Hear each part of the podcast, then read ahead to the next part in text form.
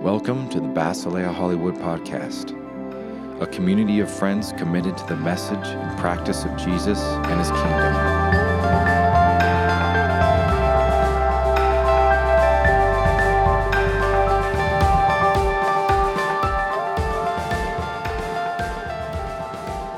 Guys, let's just pray for Chris.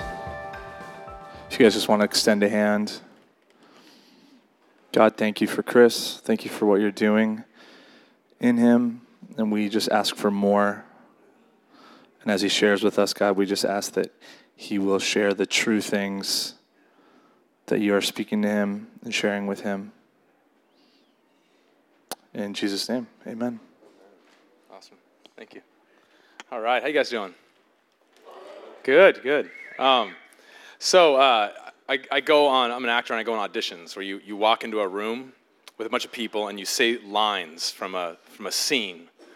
And it's incredibly nerve wracking. And I, have always been terrified of it. I, still am terrified of it. But some, some things kind of work to give you confidence in life. I don't know if you guys have those articles of clothing or that, that, that bracelet, that jacket, or something that, that gives you confidence.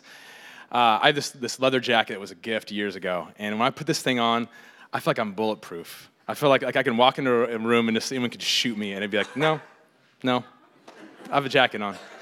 It, feel, it gives me so much confidence. And so what I'll do sometimes is I'll, I'll, rehearse with it on. And back in the day, I'd rehearse with it on, and I'd feel so like free, and I'd be like, oh yeah, gosh, I'm just, I'm just this character. I'm so, I, I can do this in front of 10,000 people. And then I get in the room, and the, the role doesn't call for a jacket, so I'd have to like take the jacket off, and all of a sudden, I feel like I'm the size of Gollum, and I'm like this little skinny, like just this uncovered naked guy. And I feel so un- unconfident, and, and all of a sudden all my securities is gone.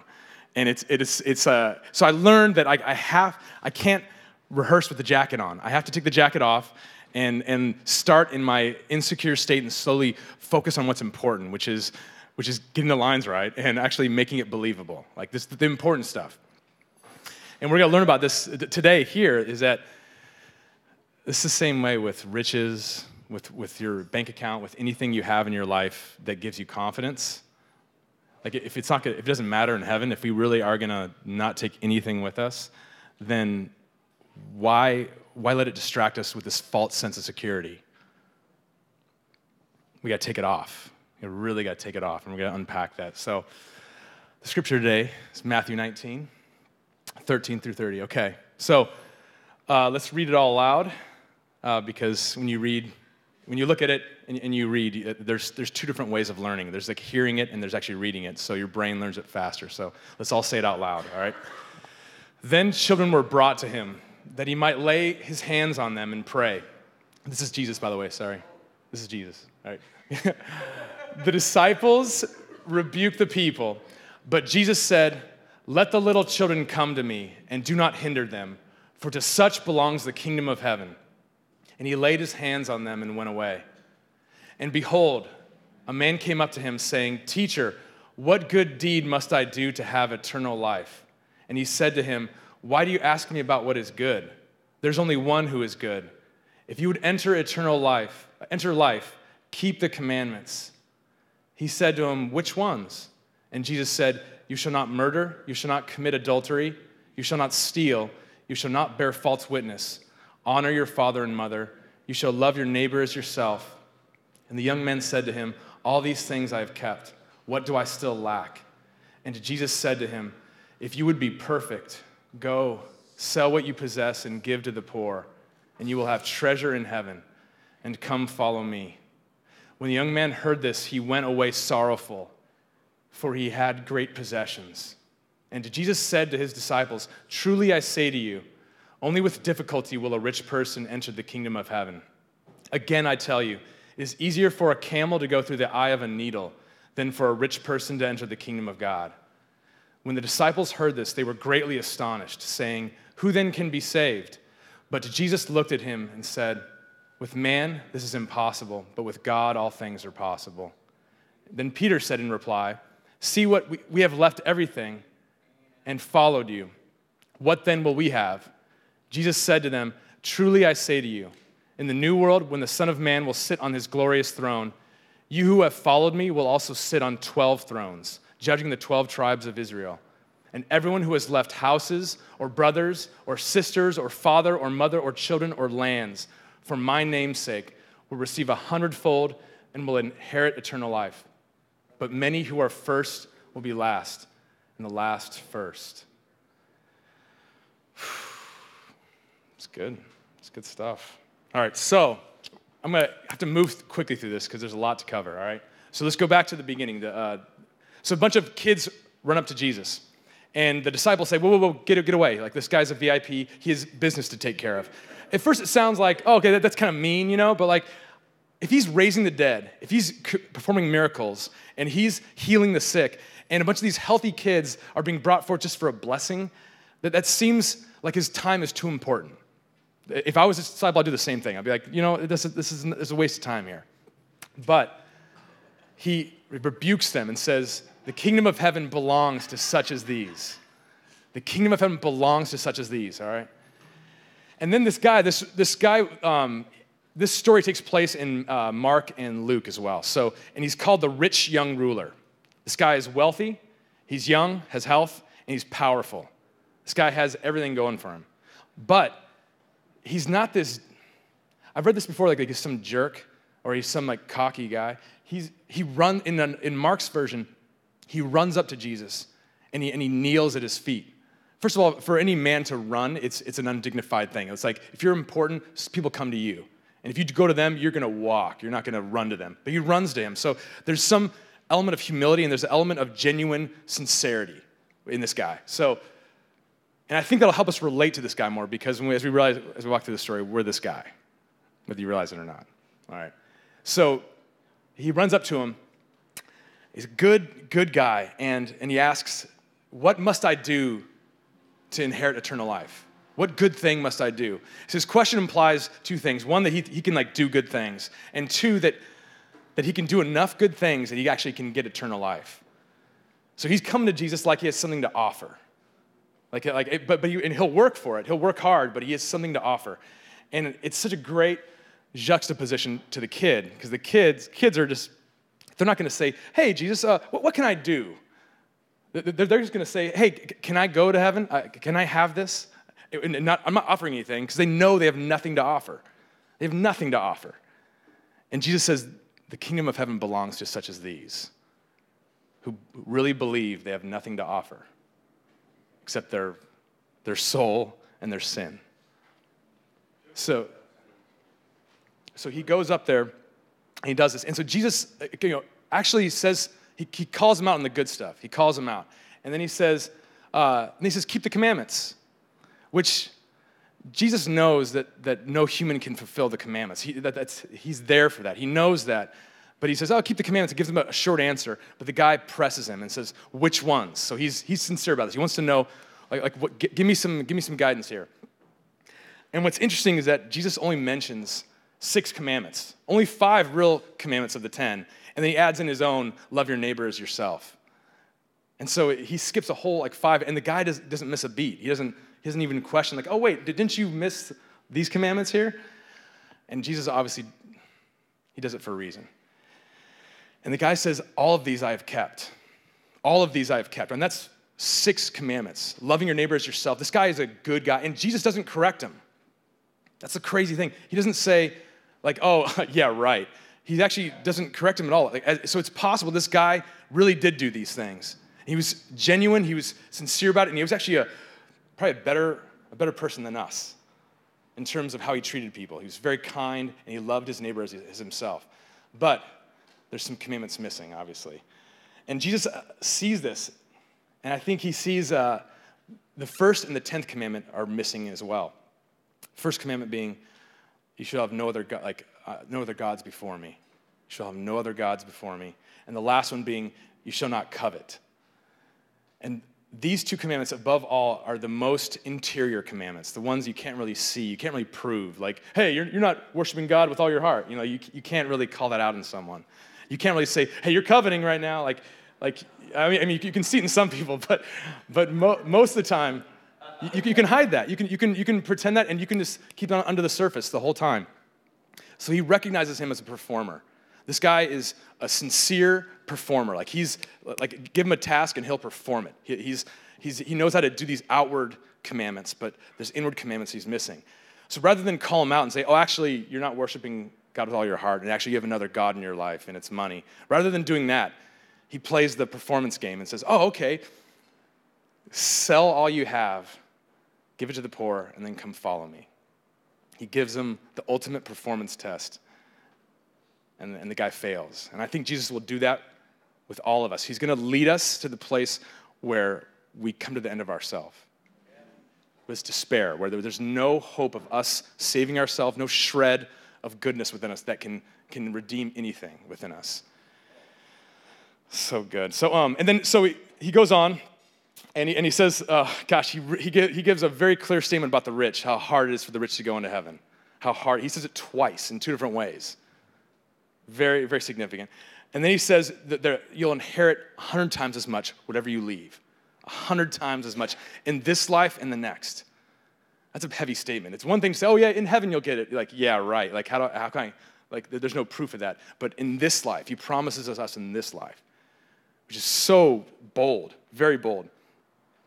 So, to break down, like, okay, so you have, you have this kid and then this rich man. And I think the, the, the, the three stark contrasts that I see are that the, the kid has no possessions, because really, even if kid has toys, legally, those are the parents' toys. All right, like in a, in a uh, court of law, it's going to stay up. The parents own those toys. So kids own nothing. They have no possessions. They're high in need and they're high in weakness. Su- super weak. Yeah. but, but tough news with the weakness thing. I don't want to be weak, you know? And the rich man, he's, oh man, he is like, he's low in weakness, low in need and he's high in possessions. The guy has a lot of possessions. All right, very stark contrast here. Very stark contrast. I heard a quote that said the mark of maturity in the Christian walk is our ability to receive. And I think that's it's case in point here with like when you have so many things, we're less apt to receive. If I have other if I have a bunch of things in my hands and you throw a ball to me, it's gonna be hard for me to receive that ball and to catch it. I'll have to drop everything else. But a kid who has no possessions is just going to be, oh, yeah, I got it. Because they have nothing holding them back, there's nothing occupying them. They're free to receive more, they're, they're, they have a gift in receiving. And then also, uh, Jesus says that his power is made perfect in weakness. All right? And so, in, in the child, I mean, with who has maximum weakness, his power is perfect. How, how much is Jesus' power effective in a rich man then? If his weakness is so small? How much power? How much power is that? So, so this, but this guy, you know, this guy's a sincere, decent guy. He's a decent, kind person. But the kingdom of heaven is not full of kind, decent people. The kingdom of heaven is full of Christians, people who have Christ within them, who we've emptied ourselves and brought Christ within us. That's what, what the kingdom is full of. It's not full of any kindness or, or shred of, of, of goodness in ourselves. And what's so interesting and sad is that this, uh, this guy is offered the adventure of a lifetime. He, he, he says at one point, What do I lack? What do I still lack? I've done all these things. I've, I've kept, I've, I've toed the line. I've followed things. What do I still lack? What am I missing? And so he, he has, he's, not, he's not fully satisfied. And Jesus offers him this life. And I think so many of like we're addicted to entertainment. We're addicted to, to you name it in this life because we're so unsatisfied deep down. There's so much missing from our lives that, we, that we're, we were created for and that we're meant for. And this guy is offered it. Jesus says, like, yeah, he tells him to sell everything he has, but he says, come follow me. Be a, be a part of the vanguard, the front lines of the most exciting campaign in history where we're going to raise the dead, heal the sick, and, and, and do miracles and usher in God's love in, in his kingdom and he's like, oh, nah, I'm good. No, that's, he, he turns it down. And, and see, that's the thing. He turns it down because, I believe, because of uh, uh, Newton's law of universal gravity. And of course, we, you know, Einstein is built upon the idea of gravity and everything like that. But his, his basic premise, when Newton discovered gravity, what we, call, what we know as gravity, is that a, a mass, an object, exerts force on other objects. And so, and it's all the force of that, of that uh, gravitational pull is dependent on the size of the mass and how close you are to the mass. So, okay, the, the sun is the biggest mass in our solar system. Giant, completely giant. And all the planets, we're all orbiting the sun because of this, this uh, gravitational pull that, this, that this, this mass object is exerting on us and our proximity to it. But the, look at this little moon off of Earth. This little moon, Earth is obviously, look how, look at the, the I mean, I don't know if that's to scale, but the sun is definitely that big or, or bigger. Much bigger than Earth. But for some reason, the moon is revolving around the Earth. Our moon is revolving on us and not the sun because of the proximity to it. Because it's so close to us, it's, it's kind of hooked and locked into our, our gravitational pull. And it's the same way for this guy. This guy is offered what his soul wants. This guy is offered the adventure his soul is missing. And he can't, he can't break away from it because he's, he's too close to his riches, to his possessions. He's too close to it. And there's, no, there's nothing to break it off. And, and if, if he would just, just turn to Jesus right there, this mass would be able to break him of that. And it's the same way with us. Whatever we're, we're holding on to this in life, we can't just say, oh, I'm, I'm going to stop this. I'm going to quit this. If you ever try to do something on your own, in your own strength, you know the, the despair that causes and the, the fruitlessness of that. We need Jesus. We need a bigger mass, the biggest mass in the universe, to, to dislodge us from the other orbits we get caught around. And this guy was stuck. So, what's the purpose of this whole passage this morning? Basically, so we can judge the rich. So this gives us this gives us opportunity to judge the rich. So yeah, so when you're out and about, you see a rich person, like, hey, go up and tell them this verse, and like, and like, on all those rich people that you may know or see, you know, like, just tell them that. That's the point of this verse. Um, being rich is not evil, just as much as being poor is not pious. Okay, like there's no there's no automatic holiness in us being poor, in us in us like eschewing money and hating money. God doesn't get glory in that. And the thing is, though, we are the rich ones, whether we feel it or not. If you make $34,000 a year, you're in the top 1% of the world. 34,000 US dollars, you're in the top 1% of the world. And the top and the bottom 5% of the US has more money than two thirds of the entire world. Two thirds, that is 66%. That is, gosh, you put that into 7 billion, it's at least about 5 billion. So, perspective wise, what we can survive on is, and, and, who we really are in the big scheme of things, is, is distorted. We got to remember that this morning. We're the rich ones. Um, and even if, it, if it's, okay, okay, LA is, has a high cost of living, you could say that and say, oh, it's a high cost of living here. And it is, it is. But you know what? If you're serious about things, we can move. Uh, many of us can move. We, we can get on a, a bus for, on a Greyhound and go somewhere where it's a much lower cost of living. We can go south of the border where it's a much lower cost of living, and then we can give more then. So, so um, I hate I hate shots. You guys you ever, uh, get shots the? I hate shots. I hate giving blood. I hate needles. I don't like it. It's, it's not rational because I know it's safe, but I, just, I just don't like it. Um, so uh, years ago, I was going on, on this trip. I need to get shots. I need to get blood drawn, and it was I was going to this place. It wasn't the safest, but I was more afraid of the shots. And so I'm in this, the, the waiting room, and I'm, I'm just, just terrified. I'm like, I'm shaking, I'm sweating, and I'm like, this is so ridiculous. And then all of a sudden, this verse comes into my head. It's 1 Corinthians 6 19, and he says, You are not your own. You were bought at a price. You are not your own. You were bought at a price. When Jesus died on the cross for us, he bought us. He purchased us back from death.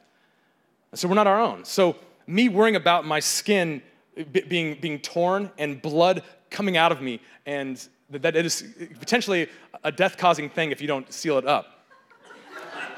It, it, me thinking that way is ridiculous. It's almost like me uh, watching Jeremy get blood, uh, blood drawn and saying, like, oh no, no, he's gonna die. It's like, because that's not, that's not mine to worry about. Like, that's, that's his body. And this is, my, this is God's body. This is not mine. So, so why am I worried about like, like what, what's going to happen? Because that, that's his job to worry. It's not my job. It's, it's, it's, God's, it's God's property, so it's his job to take care of his property. So that gave me such relief and such freedom. I still passed out, but I had so much freedom in that, though. I, and I, I it, it, set the, the tone for the whole rest of the trip. I made some like real big risks, and it was awesome. So, so we are the rich ones. All right. So, um, uh, so, so is, is Jesus telling us to give away all our possessions, to sell our possessions? I don't know. But in this story, I believe he's talking directly to this guy, specifically to this guy. Specifically to this guy. But in 1 John, it says, if you see your brother in need, do not help them, how can the love of God be within you? I mean, he's talking to this guy specifically. I, am sure of it. I, I really I do believe that. But Ephesians 5 says that the greedy have no inheritance in the kingdom of God. That, that means no heaven. That's nothing. I mean, he's talking to this guy. He's talking to this guy specifically. He is.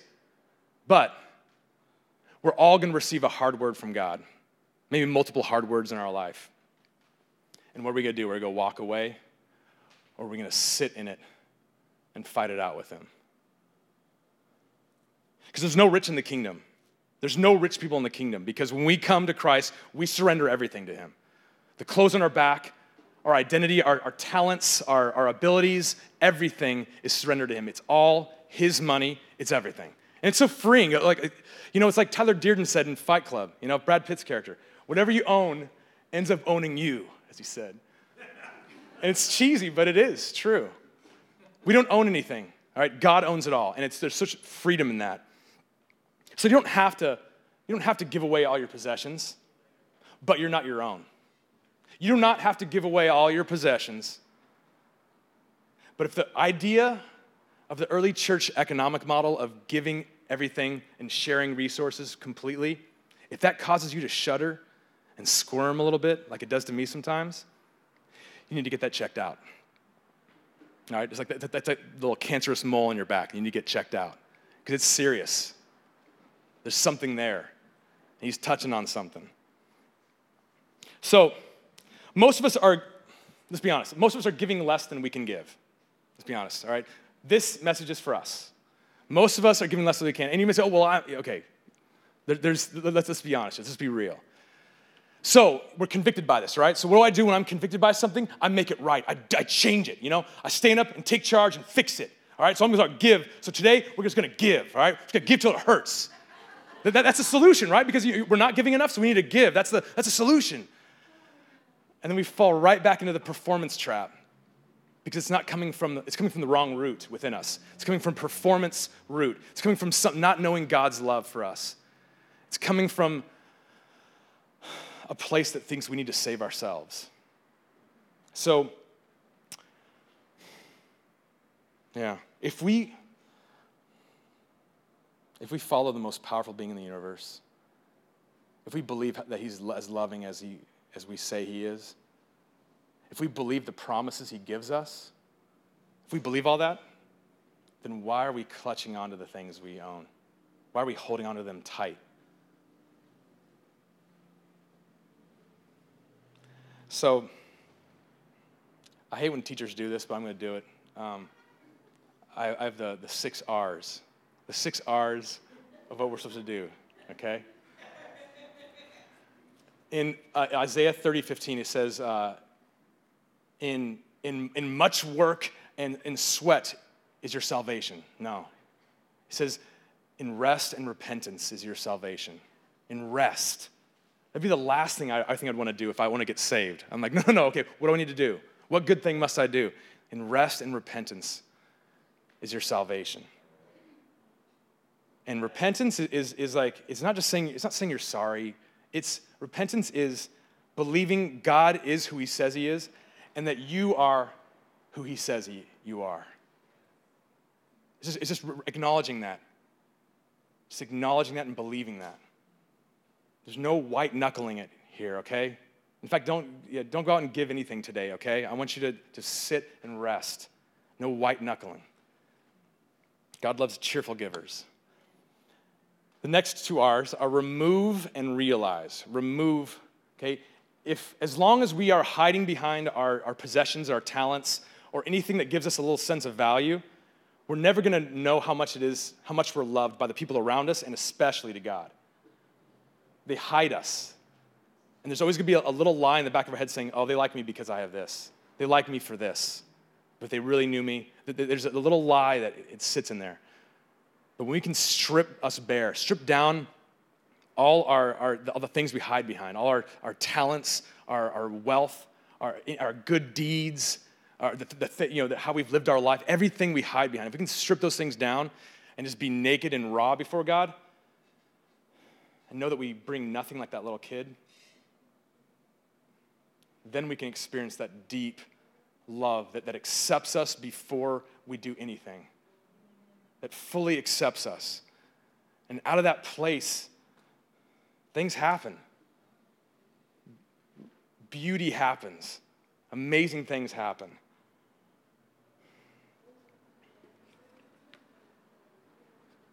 And the, the last two are uh, wrestle and reframe. It's wrestle with an R, all right? Israel, the, the name means to wrestle with God.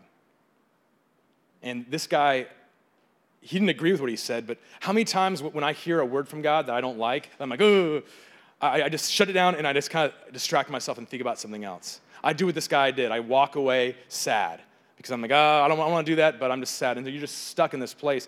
I, I, bet if you would have stayed and argued it out with him and said, God, that doesn't make any sense. Why? Uh, why I, you put me in this position. Why would I go? I bet if you argued with him, he would have come to a place where he, he's free. And maybe God would have said, hey, keep your money. I just want you to uh, dislodge that. Most likely, he would have said just to, to come and follow me and, and let go all your money. But I, every time I've argued with God, every single time, he's won. And, it, and it's awesome. I, am convinced, you know. I, am not like, like, okay, God. There's a great story Jesus tells about two, two sons, and the, God, and the dad tells him to go work in the field. And the first son says, no. But then he goes and works in the field. And, this, and the second son says, yeah, I'll do it. And then doesn't work. And he's like, who obeyed? It's the son who said no first, the son who dealt honestly with his feelings. And, it's not uncomfortable. If, it's not comfortable to hear God say, give away everything you own, or I own everything you own. That's not comfortable. But then wrestle with him. Don't walk away sad. Just sit, in there and say, I don't agree with that. I'm not leaving your presence, but I don't agree with that. And, and, and just let, let him love you. Let him look at you and love you and give you what you really want that you're trying to get from all your possessions and, and the idea of ownership and then reframe too. This guy, this, this is a scene where you can view it as a, a harsh God demanding a sacrifice, a great sacrifice. Or you can view it as a loving God who's launching a prison break. It's however we frame it. Whatever frame you put around a painting changes it so much. If you see a cheap frame around a painting, it's like, oh, that, that, that's, that's kind of good. You put a really good frame around it, you're like, oh, that, paint, that painting is beautiful. And now I see it. And that's exactly what we need to do with so many situations in life. Stop making them like these hard situations. It's, it's beautiful. He's launching a prison break, and the guy doesn't want to leave the prison. He refuses to.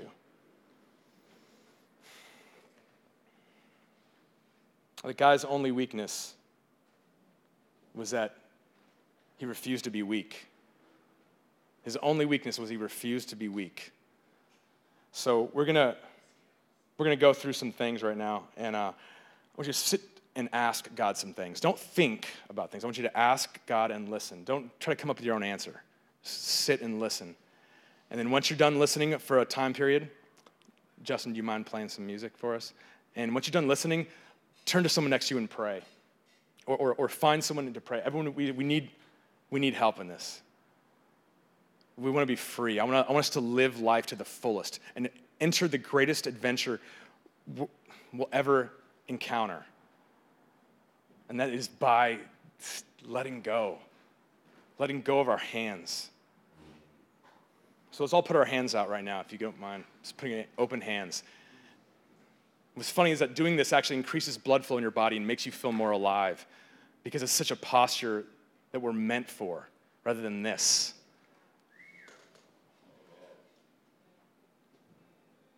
In the name of Jesus, I silence you, enemy, to not speak. Be silent. And God, may you speak to us right now. May you encounter us and relieve us, rescue us. The first question is uh, What have I, what do you want from us, God? What do you want from us?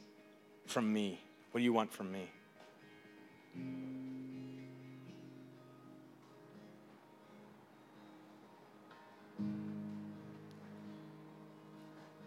And what do I believe about you that is causing this, this resistance?